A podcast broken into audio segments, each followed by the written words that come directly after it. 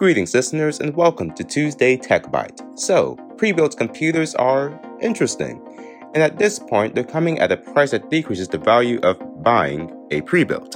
At this point, it's not worth buying a pre built to just take out the GPU. The manufacturers have caught on and is fixing problems and said pre built will cost more than just biting the bullet and buying a higher end GPU with a better parted build.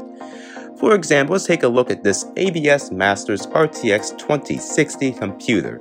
Now, for $1,100, it may seem not bad. However, looking at the pictures, the case will need to be swapped due to a lack of airflow. The CPU cooler is basically an Intel stock cooler, and if you're lucky, it could potentially have two 8 gig sticks of RAM.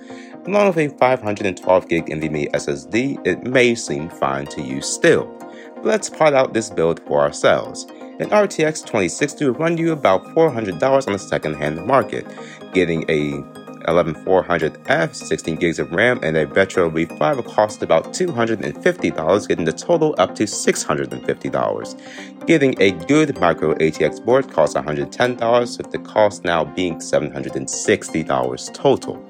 A 550 watt 80 plus gold fully modular power supply will cost you around $50. And then you can get a 1TB NVMe SSD for $80. And now you have a significantly better and quieter system for $100 cheaper than it would be for you just to buy that pre built. Now, keep in mind, this is just one build. Recommendation would be Skytech Computers. They build quality computers, so if you want to purchase them from me, a budget build will be up within a couple of days of this episode going live. This has been your Tuesday Tech Bite with your host, Joshua Nathan. Have a great, technically unbothered day.